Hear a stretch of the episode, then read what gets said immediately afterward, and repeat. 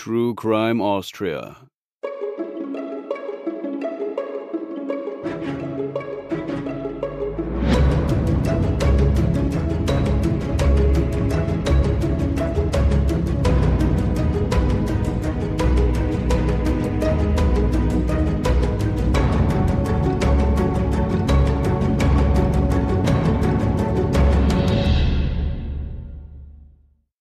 Hallo und herzlich willkommen zur 46. Episode von True Crime Austria. Mein Name ist Katharina und ganz gespannt auf unser heutiges Hörensagen ist natürlich auch Hubertus. Hallo. Zum Jahresausklang ist es wieder Zeit für unser Sonderformat, in dem wir euren Hinweisen nachgehen, die keine reguläre Folge füllen würden, aber natürlich trotzdem erzählt werden sollen. Und wir haben auch wieder einige Einsendungen bekommen, Theorien wie auch persönliche Geschichten, von denen wir im Hörensagen berichten.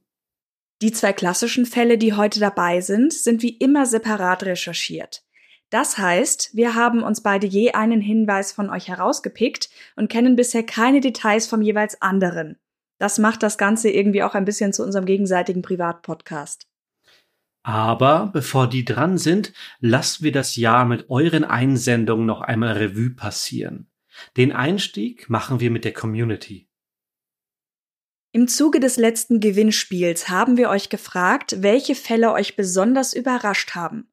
Und ein paar Rückmeldungen lesen wir einmal vor. Lisa schrieb uns, mein Aha-Erlebnis hatte ich, als ich in einer Folge den Namen einer Verwandten hörte habe von meiner 98-jährigen Oma dann erfahren, dass sie sogar selbst auch einvernommen wurde. Liebe Lisa, wir wissen leider nicht, um welchen Fall es dabei ging. Vielleicht magst du uns das noch nachsenden. Aber das ist eigentlich ein sehr gutes Beispiel dafür, warum wir normalerweise bei zeitnahen Fällen, also einfach Fällen, die nicht so lange zurückliegen, die Namen abwandeln. Nicht, weil wir nicht wollen, dass ihr auf irgendetwas aufmerksam werdet, sondern weil es sein kann, dass jemanden das auch mehr trifft oder man mit den Geschehnissen verständlicherweise nicht in Verbindung gebracht werden möchte. Und wir lösen das so, dass ihr dann ja auch immer einen Hinweis bekommt, damit klar ist, dass das eben in dieser Folge so ist. Normalerweise deshalb, weil es trotzdem ein paar Ausnahmen gibt. Die Krankenschwestern im Fall Leins haben zum Beispiel nach den Entlassungen selbst die Namen geändert. Und beim Friedrich Felsmann ging es außerdem um eine Fahndung, dafür braucht es dann natürlich den richtigen Namen. Und genau mit den beiden Fällen geht es auch weiter. Nämlich mit einer Nachricht von Kathi. Erstaunt und unter anderem immer noch im Gedächtnis ist mir die Folge der Leinzer Todesengel geblieben. Ich habe durch euch zum ersten Mal davon gehört. Meine Eltern wohnen in der Nähe und als ich sie danach gefragt habe, konnten sie sich sogar nach all den Jahren noch an die echten Namen der Krankenschwestern erinnern und erzählten nochmal, was für eine große Geschichte das damals war. Und da wir das Hörensagen auch immer gut nutzen können, um uns mit Theorien zu beschäftigen, kommt auch noch ein Zusatz von ihr. Zur letzten Folge, das war Nummer 41, würde ich Katharina recht geben. Ich denke auch, dass Friedrich Felsmann dort bei der Flucht gestorben ist, aber nicht freiwillig. Ich habe keine Ahnung von der Umgebung, aber der Gedanke, dass er sich bei seiner Flucht durch einen Sturz oder ähnliches verletzt hat und so gestorben ist, kommt mir auch wahrscheinlich vor. Macht weiter so, ich freue mich schon auf die nächsten Folgen. Beim Friedrich Felsmann handelte es sich um jemanden, der in Nachbarschaftsstreitigkeiten verwickelt war und dann die Nachbarn, mit denen er im Streit war, erschossen hat. Und er ist dann verschwunden. Und bis heute wird eigentlich nach ihm gesucht und keiner weiß, wo er abgeblieben ist. Und wir haben uns dann auch die Frage gestellt, was könnte da eigentlich gewesen sein? Weil nach so einem Fahndungsaufruf abzutauchen, ist sehr schwierig. Und als ich gehört habe, wie das da alles aufgebaut ist in der Umgebung und dass es so alte Schächte gibt, hatte ich sofort das Bild im Kopf, das auch Kathi gerade nochmal wiedergegeben hat, dass er vielleicht irgendwo einfach verunglückt ist, als er dabei war zu fliehen. Ja, das klingt sehr logisch. Vor allem, wenn man sich vergegenwärtigt, dass man dort in sehr unwirklichem Gelände ist in der Steiermark, wo das Ganze sich abgespielt hat und deswegen auch die Suchmannschaften so schwer vorankamen und sich so schwer taten oder vergleichsweise schwer taten bei der Untersuchung oder der Suche in diesem Gebiet, in diesem sehr abgelegenen. Wir haben, glaube ich, auch über die Hunde gesprochen. wo dann die Frage war, darf man die Hunde überhaupt da in den Stollen schicken und so weiter und ab wann wird es zu gefährlich für die? Also wirklich unwegsames Gelände. Bei Brigitta ging es um einen modernen Fall. Der letzte Fall vom Neusiedler See war für mich unbekannt, obwohl ich ein Hardcore True Crime Fan bin und das noch gar nicht so lange her ist. Und Alex hat sich eine unserer ersten Folgen herausgepickt. Meine Lieblingsfolge ist die Nummer 6 aus dem Fegefeuer. Für mich haben die Ereignisse rund um Jack Unterweger teils auch regionalen Bezug und ich hörte von ihm schon sehr früh, da meine Großeltern von ihm erzählten. Jennys Argument konnte ich persönlich sehr gut nachvollziehen. Besonders überrascht hat mich der Fall 21, der Gasmann, dass es doch so leicht ist, in Wohnungen zu kommen mit so einer Masche. Das ist genau das, was ich mir immer bei diesen Enkeltricks denke, die ja mittlerweile auch über Telefone oder eh schon länger über Telefone, aber mittlerweile wohl auch mit AI gemacht werden, wo dann jemand anruft und sagt, hey, der und der hatte einen Unfall, schick da mal Geld hin, damit wir das regeln können, oder eben mit der Stimme des Enkels dann irgendwo anruft und sagt, er bräuchte Geld. Und da denke ich mir auch immer, wie kann das sein, dass man das dann glaubt? Aber auf der anderen Seite ist da auch noch eine andere Medien-Awareness da, in den höheren Generationen. Und wenn ich dann merke, dass so ein Trick kursiert, dann rufe ich vielleicht doch mal lieber zu Hause an und sag Bescheid, hey, alles gut, fall da nicht drauf rein. Ja, kann auf jeden Fall nicht schaden. Auch Anna hat uns geschrieben und ihr Weg zu unserem Podcast war direkt auch die überraschendste Folge für sie. Der für mich überraschendste Fall war der Fall der Anna Hummel. Nicht, weil es so überraschend war, was passiert, sondern weil ich auf euch gestoßen bin und dies die aktuelle Folge von euch war. Ich hatte mir die Beschreibung nicht durchgelesen und war einfach am Hören, wie banal, weil ich Anna heiße. Und als ich dann realisierte, dass es um ein kleines Mädchen geht, hat es mich als vielfach Mama total ausgehebelt. Und trotzdem war eure Aufbereitung und eure Herangehensweise so toll, dass ich bei euch absolut hängen geblieben bin. Jetzt warte ich jeden Monat auf eine neue Folge von euch und bin jedes Mal aufs Neue fasziniert von allem, was ihr abliefert. Weiter so und danke für die vielen Stunden, in denen ihr mich optimal mit Spannung versorgt habt. Hm. Ja, danke auch für euer Lob natürlich. Genau, das trifft äh, natürlich auf alle zu. Last but not least hat sich Sabine bei uns gemeldet. Liebes True Crime Austria Team, der Fall, der mich am meisten überrascht hat, war Nummer 25, der Wilderer Krieg von Osttirol. Bis dahin hatte ich null Ahnung darüber, wie das früher war, mit den Jägern und Wilderern, und am meisten beeindruckt hat mich die Wilderer-Ehre, die geherrscht hat. Euer Fall hat in mir großes Interesse geweckt, so dass ich danach noch einiges recherchiert habe. Ganz spannendes Thema. Liebe Grüße und macht weiter so, eure treue Hörerin Sabine. Das ist natürlich immer toll, wenn wir euch auf neue Themen bringen können, die euch dann so interessieren, dass ihr noch weitermacht. Das freut uns. Ja, tut es wirklich. Das war nun ein ganzer Schwung. Danke für eure Rückmeldungen und vor allem, es hat sich, obwohl wir jetzt diese ganzen Einsendungen hatten, nichts gedoppelt. Das hatten wir in der Vergangenheit ja schon mal, wenn wir dann gefragt haben, hey, welcher Fall hat das und das bei euch ausgelöst? Und dann war erinnere ich mich noch ganz viel die Theresia Kandel oder die Martha Marek, die dann da genannt wurden. Und hm. diesmal war alles ganz unterschiedlich. Da sieht man mal, wie individuell das ist. So, natürlich haben wir heute auch wieder eine Story von uns mitgebracht und die hat uns wirklich, wirklich lange auf Trab gehalten. Es geht um unseren Vormieter. Den Schlawiner möchte ich ihn nennen. Das war wirklich etwas, wovon ich nicht dachte, dass einem das so auf den Keks gehen kann. Aber beginnen wir einfach mal am Anfang, wo man normalerweise immer beginnen sollte. Wir sind in die neue Wohnung gezogen, wie ihr ja wisst, und bei der Schlüsselübergabe haben wir dann erstmals in den Postkasten schauen können und uns erwartete eine Briefflut von insgesamt 63 Briefen, wie wir dann am Ende festgestellt haben, alle an den Vormieter adressiert. Und dann haben wir uns gefragt, okay, was ist hier passiert? Wir haben bei uns im Arbeitszimmer einen Fleck gesehen, einen größeren am Boden, oder sagen wir mal kein Fleck, aber einen verfärbten Bereich im Parkett. Und ich dachte, okay, ganz klar, hier, der, da muss jemand gestorben sein und der lag da und ist dann quasi in den, hat sich mit dem Boden vereinigt, bevor er dort äh, weggetragen wurde oder weggebracht wurde. Und dann ging bei uns natürlich das Gedankenkarussell los. Also dieser Fleck, das sind ausgetauschte Dielen. Und als wir dann die Besichtigung hatten, hat die Maklerin auch gesagt, sie wüsste nicht, was da wäre. Wir haben dann gefragt, eher so in Richtung Wasserschaden eigentlich. Hey, nicht, dass da nochmal was ist. Oh nö, und das wäre alles sowieso geregelt und sie wüsste auch nicht genau, was da ist. Und dann kam eben Hubertus mit dieser Idee, oh Gott, warum sollte man so viele Briefe nicht beantworten? Warum sollte man sich nicht ummelden? Ach, natürlich, der muss gestorben sein. Und wir haben dann gecheckt, was auf diesen Briefen draufsteht und haben die so ein bisschen sortiert nach Magistratsämtern, von denen die kamen und haben dann festgestellt beim Googlen, okay, das hat irgendwas mit Verkehrsdelikten zu tun und es hat irgendwas mit einer Mahnstelle zu tun. Das bedeutet, okay, der hat wahrscheinlich was angestellt und wird dafür gemahnt, weil er es nicht begleicht. Und der Rückschluss war ganz klar. Genau, wer tot ist, der kann natürlich keine Mahnungen begleichen und folglich stapelten sich die Briefe bei uns im Postkasten. Wir haben auch einfach mal der Hausverwaltung geschrieben natürlich, ob die was uns sagen kann zu dem Vormieter, beziehungsweise ob die für uns klären kann, was da los ist, weil wir nicht wollten, dass uns jeden Tag Dutzende Briefe in den äh, Briefkasten geschmissen werden und natürlich auch uns gefragt haben, okay, was ist denn jetzt los mit dem Vormieter? Ist da was passiert? Muss man irgendwie noch was erledigen oder, oder muss man das melden? Wer weiß, vielleicht ist er auch verschwunden.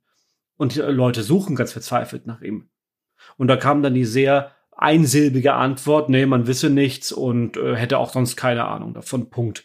Insofern von dieser Seite war da keine Erkenntnis zu erwarten. Weil wir haben uns einfach gefragt, was wäre, wenn der hier verstorben wäre? Hätten wir ein Recht darauf, das zu erfahren? Weil als wir reinkamen, war eigentlich alles schon fertig und einzugsbereit, wenn man so möchte. Es gibt ja auch Besichtigungen, wo dann noch alles herumsteht und hier war eigentlich wirklich schon alles erledigt, inklusive Weißen der Wände und so weiter. Das heißt, wir haben halt gedacht, müsste man das wissen oder nicht? Aber daran, wie wir es erzählen, wisst ihr schon oder könntet ihr schon merken, irgendwann waren wir dann sicher, der Typ hat einfach mehrfach falsch geparkt und hat es nie bezahlt und ist umgezogen und hat sich nicht umgemeldet. Und wer böse ist, könnte sagen, er weiß wahrscheinlich ganz genau, warum er sich nicht offiziell umgemeldet hat. Aber das hat für uns natürlich eine kleine Odyssee nach sich gezogen, weil das ist gar nicht so einfach, das zu stoppen. Wir haben uns dann ummelden lassen und haben dabei auch gefragt, hey, wohnt der Typ offiziell noch da, weil wir sind die einzigen, die da jetzt wohnen. Ja, der hat sich nie abgemeldet. Das bedeutet natürlich, dass all diese Sachen weiterhin auf uns zugekommen wären und das, obwohl in der Zwischenzeit sogar schon ein Gerichtsvollzieher da war. Den haben wir nicht persönlich getroffen, aber der hatte seine Karte oben bei uns in die Tür gesteckt, als wir noch gar nicht eingezogen waren. Und da habe ich persönlich dann schon ein bisschen Bammel bekommen, weil ich einfach keine Lust hatte, dass dann nachts, was weiß ich, wie das läuft, irgendjemand die Tür aufstemmt, gemeinsam mit der Polizei, die übrigens nebenan ist. Also der Weg wäre nicht so weit gewesen. Hm. Und ich stehe da im Nachtkleid und weiß nicht, was ich machen soll. Da hatte ich keine Lust drauf. Und deswegen habe ich eben mit dem Kontakt aufgenommen, der auch sofort gesagt hat, okay, er stellt das alles ein. Er wusste natürlich nicht, dass der woanders ist. Und habe mich auch an diese verschiedenen Bezirksämter gewandt weil das waren nicht nur Wiener Ämter, sondern das waren auch teilweise welche aus anderen Bundesländern. Und da habe ich dann weiter gedacht, was ist, wenn die dann wiederum in ihrer Bürokratie nicht aufscheinen haben, dass da schon mal ein Gerichtsvollzieher war oder so und dann den nächsten schicken. Also ich hatte ganz schön Stress. Ja, ganz klassisches Behördestan, weil die natürlich nicht sich gegenseitig vernünftig informiert haben mit der Abmeldung, beziehungsweise dieser Prozess einfach sehr lange dauert. Und uns wurde auch gesagt, das kann einige Monate dauern, bis diese Information wirklich zu allen Stellen durchgesickert ist, dass hier an dieser Adresse, an der wir wohnen oder jetzt seit dem Sommer wohnen, der alte Vormieter nicht mehr ist. Und äh, nur falls sich das jemand fragt, wir haben diese ganzen Informationen zu den Ämtern natürlich nur aus den Adresszeilen auf den Briefen herausgefunden, die ungeöffnet waren. Wir haben keine Briefe geöffnet, weil das würde ja bedeuten, dass wir das Briefgeheimnis verletzen und das wollten wir natürlich nicht. Und dieses Abmeldeverfahren, das dann angemeldet wurde, hat tatsächlich über einen Monat gedauert. Also wir haben immer wieder Briefe bekommen. Wir haben dann irgendwann auch auf den Postkasten geschrieben, hey, der Typ ist nicht mehr da, lasst uns bitte in Ruhe. Das hat dann, glaube ich, der Postbote sogar auch netterweise akzeptiert und hat uns dann nichts mehr zugestellt. Und mittlerweile sollte die ganze Sache auch passé sein. Aber es ging dann ja, wirklich über Wochen. Und das war natürlich sehr, sehr nervig, weil ihr kennt das, wenn man in eine neue Wohnung zieht, man will das eigentlich genießen, man hat mit dem Umzug schon irgendwie genug Stress und kommt dann an und hat eben diesen prall gefüllten Briefkasten und zwar nicht mit irgendwelcher unsinnigen Werbung, die man dann wieder beschriftet und zurück in den äh, Briefkasten wirft und hört hoffentlich nichts mehr davon, sondern eben wirklich von Sachen, wo ich, wie gesagt, Angst hatte, dass da irgendwas auf uns zukommt, nur weil jemand anders sich wissentlich oder unwissentlich nicht abgemeldet hat. Ja, das war ein Abenteuer. Und ich kenne jetzt ganz viele Amtsstellen und Magistratsämter und Polizeiwachen. Das war unsere Geschichte der Vormieter. So halb crimig, könnte man sagen. Also ich hatte schon gehörigen Stress und war mit dem Justizsystem in Kontakt. Findest du nicht, dass es ein Crime-Fall ist? Doch, aber also mir, fallen da Begriffe wie Kavaliersdelikt und Bagatelldelikt und so weiter ein. Also wir haben jetzt natürlich kein, kein Verbrechen, dem wir auf die Spur gekommen sind, sondern wir hatten einen sehr hartnäckigen Falschparker als Vormieter, der sich nicht drum geschert hat, was mit den ganzen Rechnungen und Mahnungen passiert. Aber ich äh, teile natürlich die Angst oder die Sorge, dass man niemand möchte, dass irgendwann ein Gerichtsvollzieher an der Tür steht. Egal wann und in welcher Form. Aber allein wie viele Bäume für ihn gestorben sind, ist schon ein Verbrechen. Das stimmt. Diese 63 Briefe plus die, das waren ja nur die, die am Anfang im Postkasten waren. Die letzten Monate habe ich dann nicht mehr mitgezählt. Mm -mm. Es war schlimm. Ich glaube, es war ein Verbrechen so. Ja. Von uns aber nun wieder zu euch. Eine beziehungsweise sogar zwei Stories per Mail hat uns Albert gesendet. Hallo. Angeregt durch euren Podcast und die Folgen Hörensagen schreibe ich euch eine Geschichte aus meinem Leben. Zuerst mal Lob für die möglichst genaue Recherche und die akribische Aufarbeitung der Fälle. Die menschlichen Abgründe sind unvorstellbar tief und Handlungsweisen unvorhersehbar. Meine erste Konfrontation mit einem Kriminalfall war während meiner Lehrzeit. Ich arbeitete damals im AKH Wien, einer Großbaustelle. Man lernt sich so kennen, redet miteinander, scherzt, tauscht sich fachlich aus. Ich erinnere mich an einen Maurer, der Mann war immer ruhig, höflich, wirkte sehr geerdet. Eines Tages kam er dann nicht mehr. Wir nahmen an, er sei im Urlaub. Einige Tage später war sein Bild in der Kronenzeitung. Er hatte seine Lebensgefährtin getötet und in einem Auto in Zwettl am Hauptplatz zurückgelassen. Meine zweite Konfrontation mit einem Mörder war im Zeitraum 1992 bis 93. Leider kann ich kein genaueres Datum nennen. Ich arbeitete damals in einer 24-Stunden-Tankstelle. Es muss im Juli, August gewesen sein. Ein Mann kam, wies sich als Kriminalbeamter aus und bat mich um ein Gespräch. Ich war zunächst unsicher und dachte, was habe ich wohl angestellt, da ich damals eine sehr turbulente Zeit durchlebt hatte. Der Wechsel aus schlechtem Gewissen und ich habe ja nichts gemacht war schon spannend. Er legte mir ein Foto vor, ob ich den Mann erkenne, Tatsächlich konnte ich mich genau an ihn erinnern. Ich solle mal erzählen, was ich weiß, woran ich mich erinnern kann. Ich hatte Nachtdienst, glaube es war ein Sonntag. Besagter junger Mann, circa 20 schätze ich, kam gegen 21 Uhr bis 22 Uhr zur Tankstelle, tankte, kaufte eine Kleinigkeit im Shop. Es war wenig los. Mir ist aufgefallen, dass er eine blutverschmierte weiße Hose hatte. Er sah aus, als ob er Fleischhauer wäre und von der Arbeit komme. Er wirkte müde und abgespannt. Für mich nichts Ungewöhnliches, kamen doch oft Arbeiter und Pfuscher im Arbeitsgewand vorbei, holten sich einen Snack oder das Bier nach der Arbeit. Taxifahrer kamen, wenn sie wenig Geschäft hatten, auf einen Tratsch vorbei, die Polizei, um nach dem Rechten zu sehen und um ebenfalls Kleinigkeiten zu kaufen. Zu Voll- und Neumond kamen immer die schrägsten Typen. Man erlebt schon einiges. Bankräuber, Betrüger, Zuhälter, Prostituierte, Spieler, Alkoholiker und Mörder. Da wundert man sich nicht mehr über eine blutige Hose. Der Mann sagte mir, er habe Probleme mit dem Auto, einem Zweiergolf, glaube ich, und wenn der jetzt nicht anspringt, ob ich ihm helfen könnte. Klar, meinte ich, in der Servicehalle habe ich ein Starthilfegerät. Weiters fragte er, wie er zur Donaubrücke komme. Er ging zurück zum Auto. Ich machte mit der Arbeit weiter. Die Wasserkanister an den Zapfsäulen befüllen, Reinigungstücher nachfüllen und so weiter. Ich kam auch bei dem Auto vorbei, fragte, ob alles in Ordnung wäre, ging ums Auto herum, er startete und fuhr langsam weg. Nun klärte mich der Beamte auf. Der Mann hatte seinen besten Freund im Streit erschlagen, nachdem der gesagt hatte, sein Golf sei ein Scheißheisel.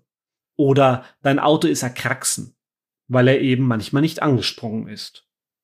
Er soll ihn erschlagen, zerstückelt und hinten im Kofferraum abgelegt haben. Er war also mit der Leiche im Kofferraum bei mir und ich bin einen Meter daran vorbeigegangen. Ich habe nichts bemerkt. Er hat dann das Auto in einem Waldstück abgestellt, da wurde es eine Woche später gefunden. Es war ein heißer Sommer. Es soll sich im Auto schon sehr abgespielt haben. Ursprünglich versuchte er wohl, das Auto in der Donau zu versenken. Er fand aber keine gute Zufahrt. Er hat sich auch an der Suche beteiligt, war mit der Freundin des Opfers los, um das Opfer als vermisst zu melden. Bei den Befragungen verwickelte er sich dann in Widersprüche und gestand schließlich. Ich musste dann noch zu einer Gegenüberstellung, um ihn zu identifizieren, und das war nicht so wie im Film hinterm Spiegel. Es trennten uns Gitterstäbe und ein Meter Abstand. Es sollte auch auf meine Aussage ankommen, ob es ein Mord oder ein Raubmord ist. Ich glaube, er hat 15 Jahre bekommen und wurde dann in den Maßnahmenvollzug überstellt. Weiterhin viel Erfolg, liebe Grüße Albert. Da hast du ja einen schönen Sprung eingebaut jetzt mit der Stimme. ja, das war echt nah dran. Also wortwörtlich mit dem einen Meter Abstand. Man kennt das aus so Crime-Serien ja wirklich nur mit diesem doppelten Spiegel und man kann reinschauen, aber die andere Person kann nicht rausschauen und dann sagt man anonym, ja, er oder sie war's. Das ist ja dann schon, wie gesagt, sehr nah dran. Ja, also eine wirklich tolle Beschreibung. Da wird es einem gleich ganz anders, wenn man diese Beschreibung, wenn man diese Nacherzählung so hört und mitfühlen kann, dass jemand wirklich dabei war und sich daran erinnert, wie die Situation war, was man gemacht hat und wie man das danach erzählen musste. Und das ist ja auch eine große Verantwortung. Wenn du auch schreibst, das kam auf deine Aussage an, wie jetzt dann geurteilt wird und an was du dich da genau erinnern kannst und so weiter. Das ist schon stark. Ja, man sagt, glaube ich, immer so leicht hin oder man meint so leicht hin, ja, was soll sein? Ich erzähle dann halt, wie es war. Aber so ist es ja meistens nicht. Wenn man sich versucht zurückzuerinnern, wo waren wir letzte Woche am Dienstag? Ja, da müsste ich jetzt schon in meinen Kalender schauen oder meine Termine, meine Meetings nochmal ansehen und versuche mich dann heranzutasten. Ich könnte nicht mehr sagen, was ich wie, wo, wann Minuten genau dann gesagt gemacht habe. Und schon gar nicht jetzt so aus dem Stegreif heraus.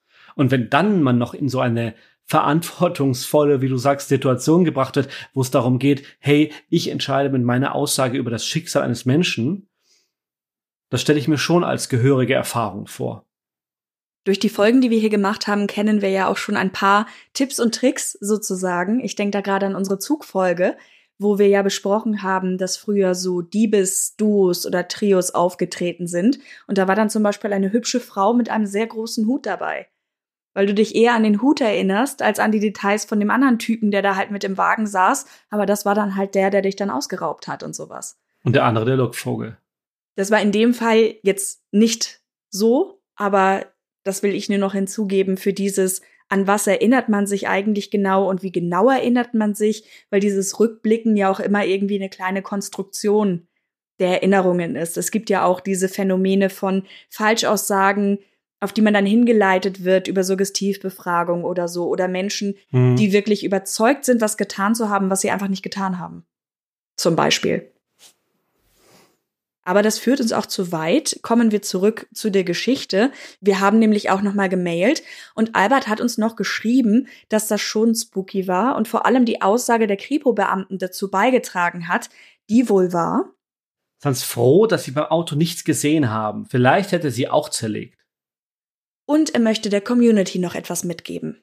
Geht aufmerksam, aber nicht ängstlich durchs Leben, notiert euch seltsame Begebenheiten, wenn der Bauch sagt, da stimmt was nicht, habt ihr meistens recht. Das kann ich übrigens auch bestätigen.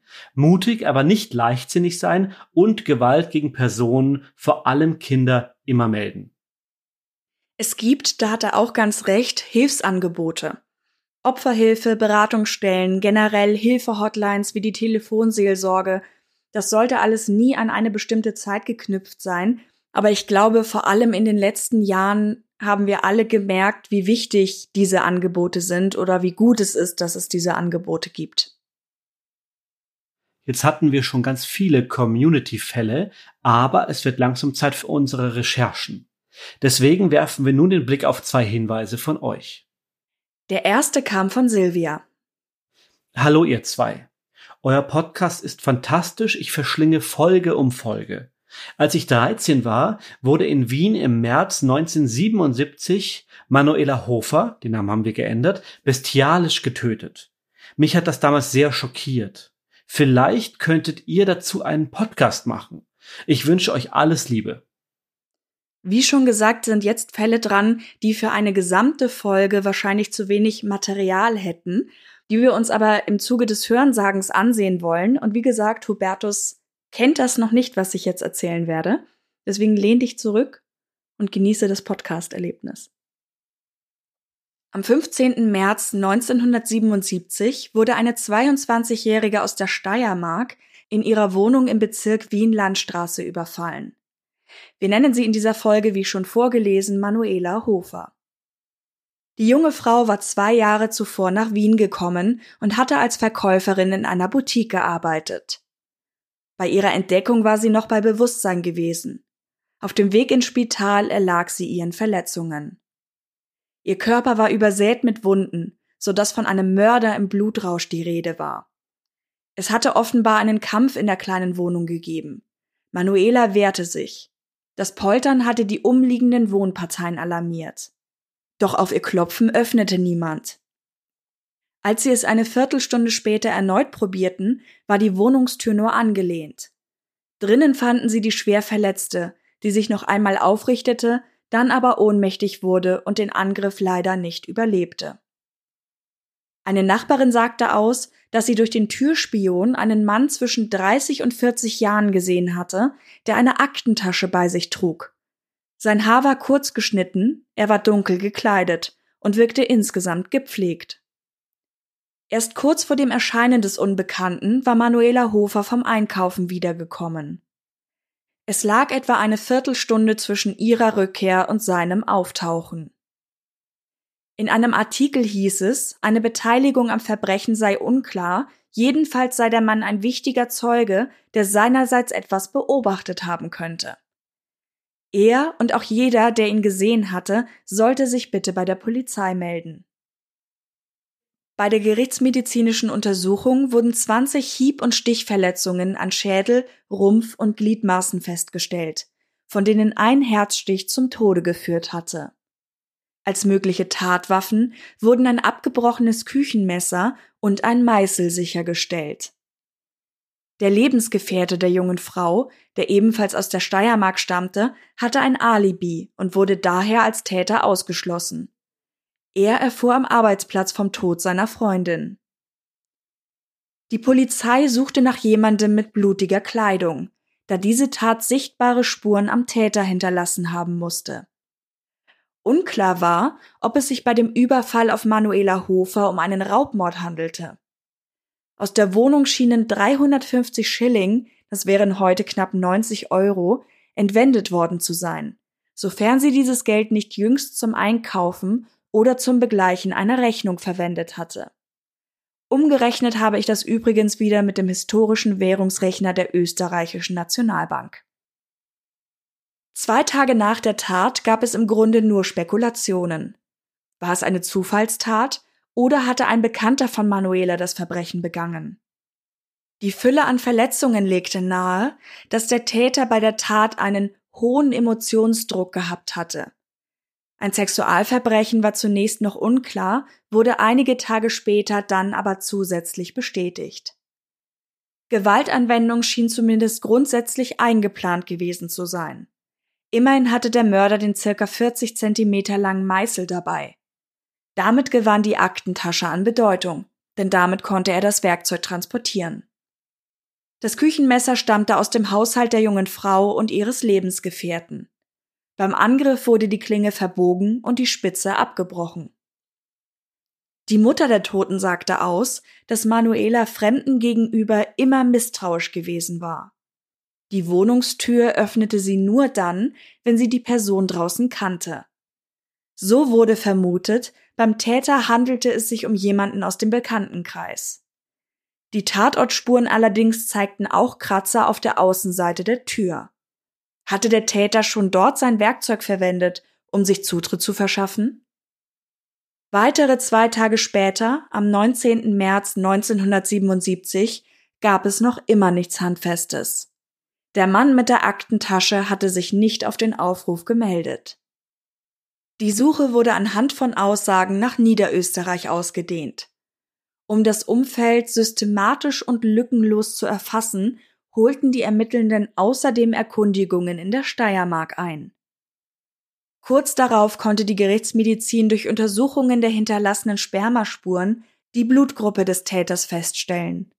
Eine Möglichkeit, Verdächtige bei einer Ergreifung wissenschaftlich zu überprüfen. Als sich in Wieden ein Überfall ereignete, bei dem ein 25-jähriger Mann eine 17-jährige Handelsschülerin mit einem Messer bedrohte, gab es den Versuch, Parallelen zu ziehen. Doch die Einbruchsthese galt mittlerweile als eher unwahrscheinlich. Relevant ist der Fall aber deshalb, weil der Täter im Wiedener Überfall bei seiner Einvernahme später den Mord an Manuela Hofer gestand. Allerdings war nachzuweisen, dass es sich um ein falsches Geständnis handelte. Der Geständige redete sich auf Volltrunkenheit heraus. Am 23. März 1977 meldete sich eine Wiener Putzerei bei der Polizei. Eine blaue modische Gabardinhose mit Blutflecken wurde sichergestellt. Gabardin habe ich herausgefunden, ist ein festerer Stoff, also es ist kein besonderes Modell, sondern das ist einfach eine Stoffart, die wohl recht edel ausschaut und wenig knittert. Mhm. Vor allem bei hohem Wollanteil. es handelte sich zweifelsohne um menschliches Blut. Allerdings war die Hose zum Leidwesen der Polizei schon einmal vorgewaschen worden. Die Flecken ergaben dennoch den Umriss einer Hand. Die Putzerei befand sich ebenfalls im Bezirk Wien-Landstraße. Würde jemand seine blutige Hose nach einer dort begangenen Tat direkt in der Nachbarschaft zur Reinigung geben? Die Größe des Kleidungsstückes erlaubte immerhin Rückschlüsse auf den Besitzer. Die stulpenlose Hose entsprach einem modischen Herrenanzug der Größe 50 von der Firma Licona und war offenbar erst 1976 hergestellt worden. Ein zugehöriges Sakko befinde sich vermutlich im Kleiderschrank eines circa 1,71 Meter großen, ein wenig wampert wirkenden Mannes. Ein Abgleich der Blutspritzer auf der Hose stimmte mit der Blutgruppe von Manuela Hofer überein. Haarreste auf der Kleidung wiesen dieselbe Farbe wie ihr Kopfhaar auf. Damit wurde der Anzug die wichtigste Spur. Die Ermittelnden besorgten ein passendes Oberteil und wollten Fotos des Sets veröffentlichen. Es sollte außerdem für Befragungen genutzt werden, um den Zeuginnen und Zeugen eine visuelle Stütze zu geben. Aktion Anzugfoto trat in Kraft. Für eine Phantomzeichnung reichten die Aussagen nicht. Und was wir auch erwähnen sollten, es gab außerdem einen Fauxpas. Wer eine Hose bei der Reinigung abgibt, hat vermutlich auch die Absicht, sie wieder abzuholen. Das dachte sich auch die Polizei und legte sich wohl bei der Putzerei auf die Lauer. Doch durch einen Bericht darüber war die Falle natürlich dahin. Und das ist auch ein gutes Beispiel dafür, warum solche Details eigentlich nicht bekannt gegeben werden. Bis zum 28. März meldeten sich sechs Leute mit Aussagen, dass sie den Verdächtigen im Fall Manuela Hofer gesehen hatten.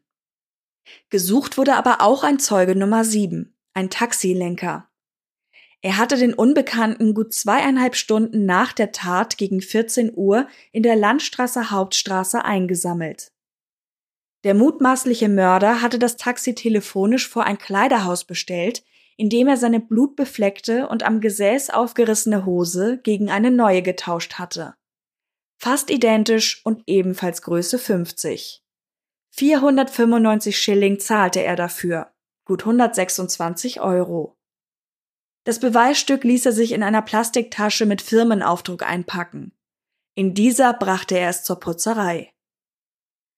Aber als der Taxler und sein Fahrgast am 1. April ausgeforscht werden konnten, war die Enttäuschung groß. Der Mann war nicht der Täter. Die Beobachtungen passten nicht zusammen. So erging es am selben Tag auch der Theorie von der neuen Hose. Es steht nunmehr nicht mit Sicherheit fest, dass der Täter überhaupt das Kleiderhaus aufsuchte und dort eine Hose kaufte, hieß es dazu in einer Polizeiaussendung. Verschiedene Aussagen ließen nun aber immerhin die Erstellung eines zeitlichen Ablaufes zu. Denn weitere Untersuchungen der Hose brachten zutage, dass neben dem Blut auch Kleisterflecken zu finden waren. Kurz nach der Tat stieß der Verdächtige nämlich gegen 12 Uhr an der Ecke Dietrichgasse Wassergasse mit einem Tapezierer zusammen. Eine Frau beobachtete ihn kurz zuvor am Treppelweg des Donaukanals. Er wusch sich die Hände im Kanalwasser und verschwand dann. Das war etwa um 11.45 Uhr.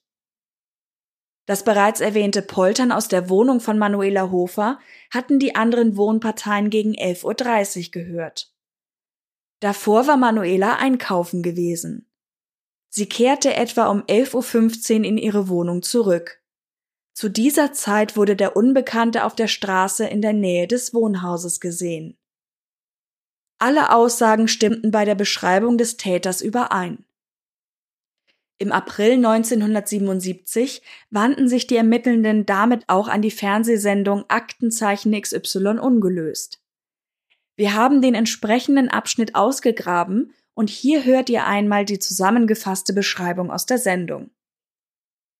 Am 15. März 1977 wurde sie in ihrer Wohnung überfallen und durch zahlreiche Stiche schwer verletzt. Auf dem Transport ins Krankenhaus ist sie dann gestorben. Das Bild, das sich den Beamten am Tatort bot, spricht für den Kampf, den die junge Frau mit ihrem Mörder geführt haben muss. Die Polizei fand hier auch die Tatwerkzeuge, unter anderem einen Meißel, den der Täter mitgebracht hatte. Der Täter ist auf seiner Flucht aus dem Mordhaus hier auf der Wersgaberlände, unmittelbar am Donaukanal, von zwei Zeugen gesehen worden. Zunächst, als er sich im Wasser des Kanals die Hände gewaschen hat und später in der Wassergasse, wo er Ecke Dietrichgasse mit einem Tapezierer zusammengestoßen ist. Dabei wurde seine Hose mit Leim bespritzt. Wenig später brachte der Mann diese Hose in eine Reinigungsfirma, wo sie von der Polizei sichergestellt wurde. Sie ist aus dunkelblauem Gabardin, Größe 50 mit etwas verkürzten Hosenbeinen. Frage, wo fehlt diese Hose seit dem 15. März? Wer hat den Mann an jenem Tag mit der blut- und kleisterbefleckten Hose gesehen? Zu der Hose trug der Mann am Tattag eine Freizeitjacke mit vier aufgenähten Taschen mit Knopf. Sie war etwas dunkler als hier auf diesem Bild. Der Unbekannte ist 25 bis 30 Jahre alt und etwa 1,77 Meter groß. Schlank, aber mit leichtem Bauchansatz. Das blonde bis brünette Haar trägt er kurz geschnitten. Möglicherweise hat er zwei Goldzähne. Eine weitere Frage. Wo fehlt seit dem 15. März ein solcher ältlicher Meißel? Er ist seit längerer Zeit nicht mehr benutzt worden. Er ist 40 Zentimeter lang und war nicht lackiert. Für Hinweise, die zur Ergreifung des Täters führen, ist eine Belohnung von insgesamt 5000 D-Mark, das sind 35.000 Schilling, ausgesetzt. Rund 28.000 Schilling kommen von einer Wiener Tageszeitung. Hinweise bitte an jede Polizeidienststelle oder an eines unserer Aufnahmestudios. Das war der Ausschnitt aus Aktenzeichen XY ungelöst. Dieser Moment, wo der Ermittler auf die Jacke hinweist, da bin ich nicht sicher, ob sie das richtige Bild eingespielt haben, weil er sagt, sie ist etwas dunkler als auf dem Bild. Auf dem Bild ist sie weiß. Okay. Also ich glaube, alles ist dunkler als dieses Bild. Und als er den Meißel zeigt, das ist wirklich einfach größer als dieses klassische Lineal, das man früher für den Schulunterricht brauchte, dieses 30 Zentimeter Ding. Also wirklich ein Klopper eigentlich. Und deswegen wird eben auch vermutet, dass das in dieser Aktentasche gewesen ist.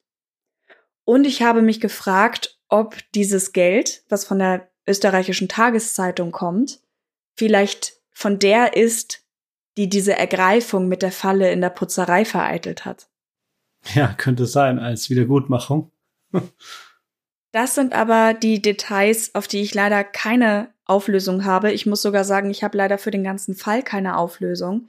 Denn die Hinweise, die daraufhin eingingen, also auf diese Show hin, haben keine neue Spur gebracht. Ah nein. Und damit endet dieser Fall, weil er ist bis heute immer noch ungelöst. Katharina, sowas kann ich nicht leiden. Ich kann es nicht leiden, wenn du einen spannenden Fall erzählst und der hat dann keine Auflösung. Dann bleibt mir in der Luft hängen. Es tut mir leid, aber das war der Hinweis aus der Community. ja, spannend. Toll auch, dass du diese äh, Aktenzeichen XY-Folge gefunden hast. Da war ich auch sehr stolz drauf. da habe ich ein bisschen geraten. Ähm, mit dem Datum und allem drum und dran. Aber tatsächlich diese ganzen Ermittlungen, die ihr jetzt gehört habt, das war eigentlich nicht mal zwei Monate. Also die Tat ist ja passiert am 15. März und diese Ausstrahlung war ja knapp einen Monat danach eigentlich, im April 1977. Und seitdem, es gibt generell sehr, sehr wenig über den Fall, habe ich nichts gesehen, wo es neue Erkenntnisse gab. Immer wieder, wenn mal Fälle waren, wo Frauen auf diese oder eine ähnliche Weise getötet wurden, hat man dann versucht, Parallelen zu ziehen, wie eben bei diesem anderen Fall, den wir da auch hatten, wo es dann ein Geständnis gab, das aber eben nicht echt war sozusagen. Und es gab dann auch immer mal Überlegungen, weil in der Zeit sind auch andere Frauenmorde noch aufgetaucht, die nicht gelöst werden konnten. Aber man weiß weder, ob die irgendwie zusammenhängen, noch welchen Spuren man danach gehen soll. Hm. Also ein ganz klassischer Cold Case mittlerweile. Das war mein Hinweis. Welchen hast du dir rausgesucht? Ich bin einem Fall nachgegangen, den uns Helen via Facebook empfohlen hat. Und für den reisen wir wieder einmal ein gutes Stück in die Vergangenheit. Und zwar in die Wiener Herrengasse am Ende des 15. Jahrhunderts.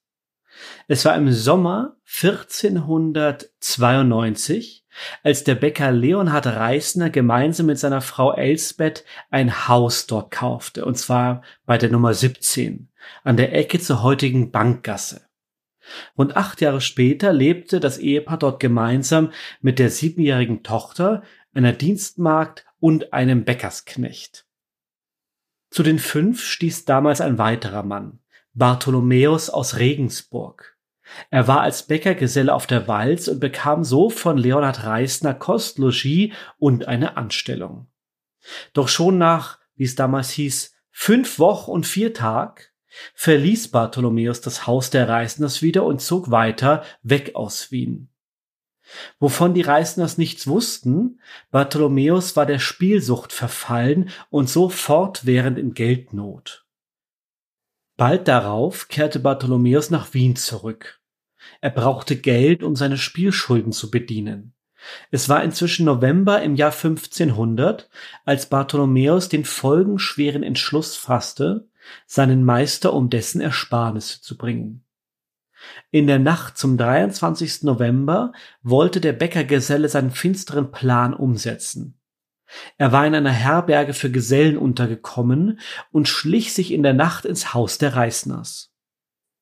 Als er sicher war, dass alle anderen Hausbewohner schliefen, stand Bartholomäus auf und bewaffnete sich mit einem Hackebeil. Als erstes schaltete er den Knecht aus, mit dem er sich damals die Dachkammer des Hauses geteilt hatte. Mit mehreren Hieben tötete er seinen Kollegen in dessen Bett. Dann zog er weiter in die Schlafkammer seines Meisters und prügelte auf Leonhard und Elsbeth ein, bis sich beide nicht mehr rührten. Das aber geschah nicht lautlos, wie es der Bäckergeselle gerne gehabt hätte. Die Magd wachte von den Geräuschen auf und wollte nach dem Rechten sehen. Bartholomäus schaffte es aber auch sie zu überwältigen und tötete sie wie die drei anderen mit dem Beil. Der Bäckergeselle machte sich nun über das Geldversteck hinter dem Ofen her. Davon hatte ihm wohl sein Meister im Vertrauen erzählt, als er noch Geselle in der Bäckerei war. Vielleicht fand es Bartholomäus aber auch nur zufällig heraus, in jedem Fall nutzte er nun die Gelegenheit.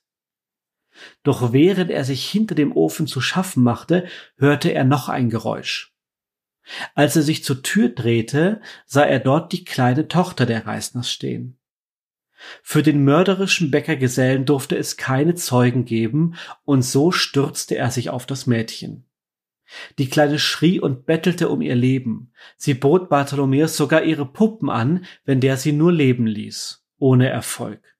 Sie starb, wie ihre Familie, unter den Hieben des Bäckerknechts. Nach seiner Tat stahl sich Bartholomäus zurück in die Gesellenunterkunft. Und als am Morgen die Leichen der Bäckersleute entdeckt wurden, machte er sich sogar auf in die Herrengasse und beteiligte sich unter großem Schmerz und jämmerlich wehklagend an dem Begräbnis.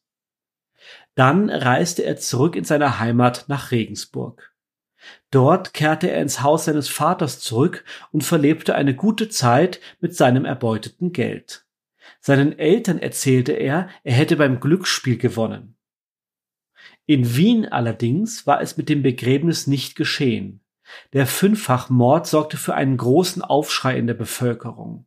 Und schon bald fiel der Verdacht auf den ehemaligen Bäckergesellen, der kein Alibi hatte und zufällig kurz vor der Tat wieder zurückgekommen war. Sogar Kaiser Maximilian I. persönlich setzte sich für die Auslieferung Bartholomäus ein. Der Rat der Stadt Regensburg stimmte schließlich zu und der mörderische Bäckergeselle wurde in Ketten zurück nach Wien gebracht.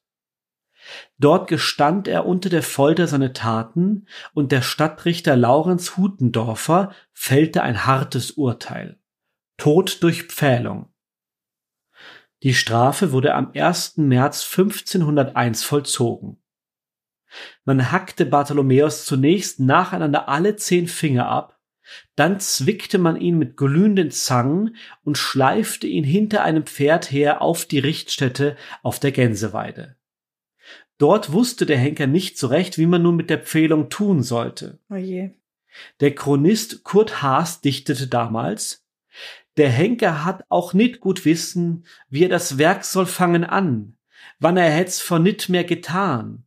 Jedoch so hätt er kein Erbarmen, die Spitz setzt er im Wadendarmen und rucket als ein starker Knecht, der Arm, der schreit, es geht nicht recht, Zeug aus und stoß in anderes ein, und dass die bitter Marter mein, desto länger an mir möchte sein.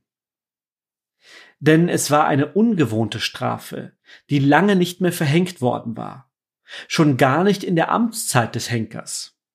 Erst nach fünf Stunden soll Bartholomäus schließlich gestorben sein. Eine Geschichte besagt, dass er kurz vor seinem Tod noch flüsterte, wenn sein Haupt auf die rechte Seite runtersinken würde, dann würde er wohl in den Himmel kommen und wenn es auf die linke sinken würde, dann hätte der Teufel ihn in die Hölle geholt und es sank auf die rechte Seite. Also ein, wenn man so will, guter Ausgang für ihn. Das Wohnhaus in der Herrengasse blieb lange im Besitz verschiedener Bäcker und erhielt den Namen zu den fünf Morden. Erst als ein Graf Harrach es zu seinem Palais umbaute, verschwand der Name. Die Geschichte aber bleibt bis heute. Das heißt, er hat eine Stunde gehabt pro Opfer. Stimmt. Wenn er ungefähr fünf Stunden da am Marterpfahl hing, dann ja. Du meinst, da hat das Schicksal einen Ausgleich gefunden? Ich weiß nicht, ob er nicht vielleicht die Seiten verwechselt hat mit dem Kopf. ja. Aber das ist ja, das ist so ein Hinterkaifeck-Ding wo man überhaupt nicht, gut, okay, hier ist es Geldgier. Da weiß man immerhin, in welche Richtung das geht. Aber hinter Kaifek ist ja auch ein ganz bekannter Fall, über den schon 100 Millionen, tausendfach viel gemacht wurde. Alles irgendwie unbefriedigend, weil man wird's nie klären können. Aber der eben auch ganz bekannt ist. Und wahrscheinlich kommt mir das aufgrund der Familienkonstellation so vor. Mhm. Weil da ist es ja auch die Familie mit dem Kind oder dann bei Hinterkaifeck mehrere Kinder, hier mit dem einen Kind und die Bediensteten sind noch dabei und irgendjemand kommt und tötet alle. Und man fragt sich immer, wie man das so machen kann. Ja, es hat was von einem, also in, bei dem Hinterkaifeck-Fall von einem Spuk. So über Nacht kommt etwas über eine Familie und zerstört all diese Leben und ist dann direkt wieder verschwunden. Das haben wir in dem Fall ja nicht, weil da gab es ja eine Aufklärung. Ja. Aber das war vielleicht dieses Gefühl, was die Menschen in Wien auch so umtrieb, weshalb es erst zu dieser großen Ermittlung dann auch kam, die ja für die damalige Zeit wirklich grenzenübergreifend bis nach Regensburg reichte und dann zur Aufklärung führte. Und davon zeugt vielleicht auch das Urteil, nur um das nochmal zu betonen, dass dieses Pfählen von Menschen auch damals, das war nicht normal oder nicht selten, sondern das kam eigentlich nie vor, Schon gar nicht in der Zeit, in der wir uns jetzt befinden, im 15. Jahrhundert. Und deswegen war der Henker auch so überfordert, wie er das nun hinbringen sollte. Aber wenn man es richtig interpretiert aus der heutigen Sicht, dann geht man davon aus, dass das der Versuch der Justiz damals war, diesem Schrecken der Tat irgendwie ein gleichwertiges Schrecken für den Täter gegenüberzustellen. Und deswegen kamen die Leute auf diese Todesstrafe der Pfählung, die ja so ungewöhnlich war und damals schon alle entsetzt hat.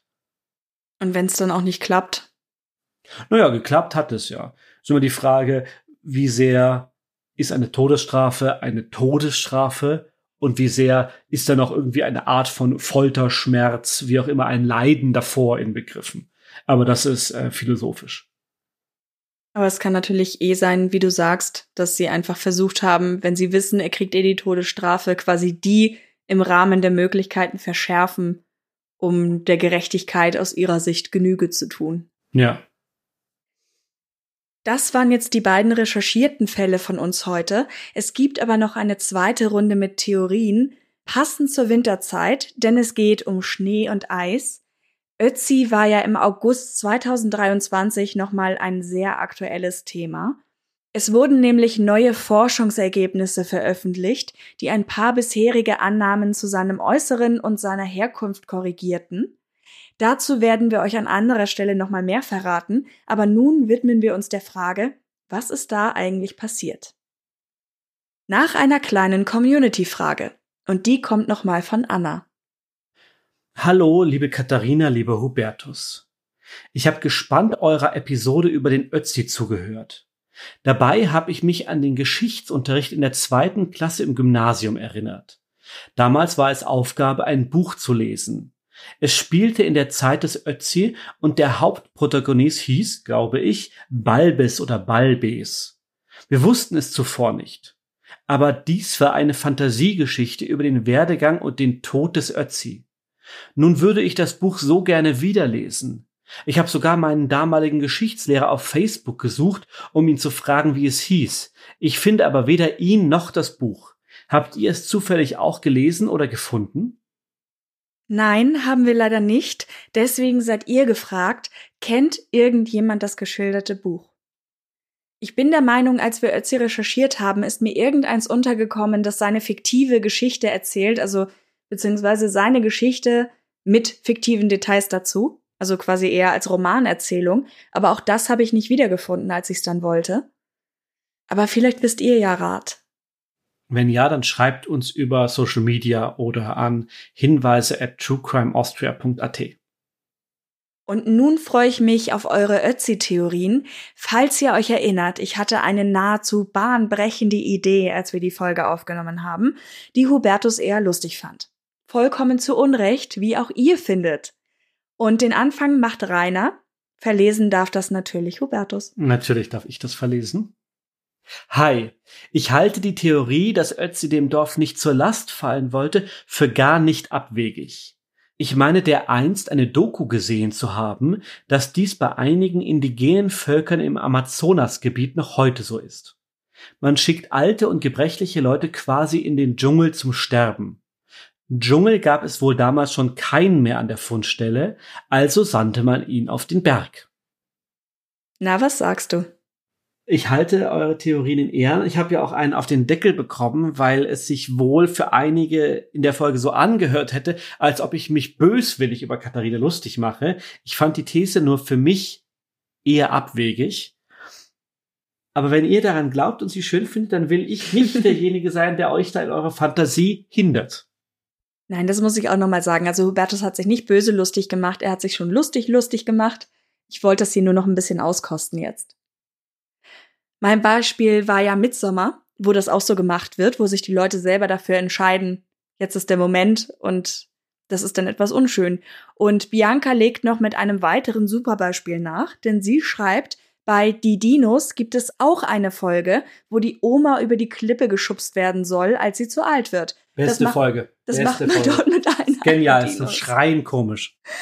Ich kenne die auch, aber ich weiß irgendwie, ich erinnere mich bei der Oma nur immer, dass, dass Al sie zum Klassentreffen bringt und dann ist sie halt alleine, weil sie ist ganz alt. Okay, du hast wieder irgendwelche tragischen Geschichten. Du schaffst es selbst, eine Comedy-Serie tragisch erscheinen zu lassen. Aber die beiden nähern sich dann an, weil die doch sonst immer streiten. Na, wenn ich mich richtig erinnere, geht's bei den Dinos darum, dass es dort einen Sumpf gibt, wo die Alten reingeschickt werden. Und die Der springen halt über die Klippe Ach dahin. so.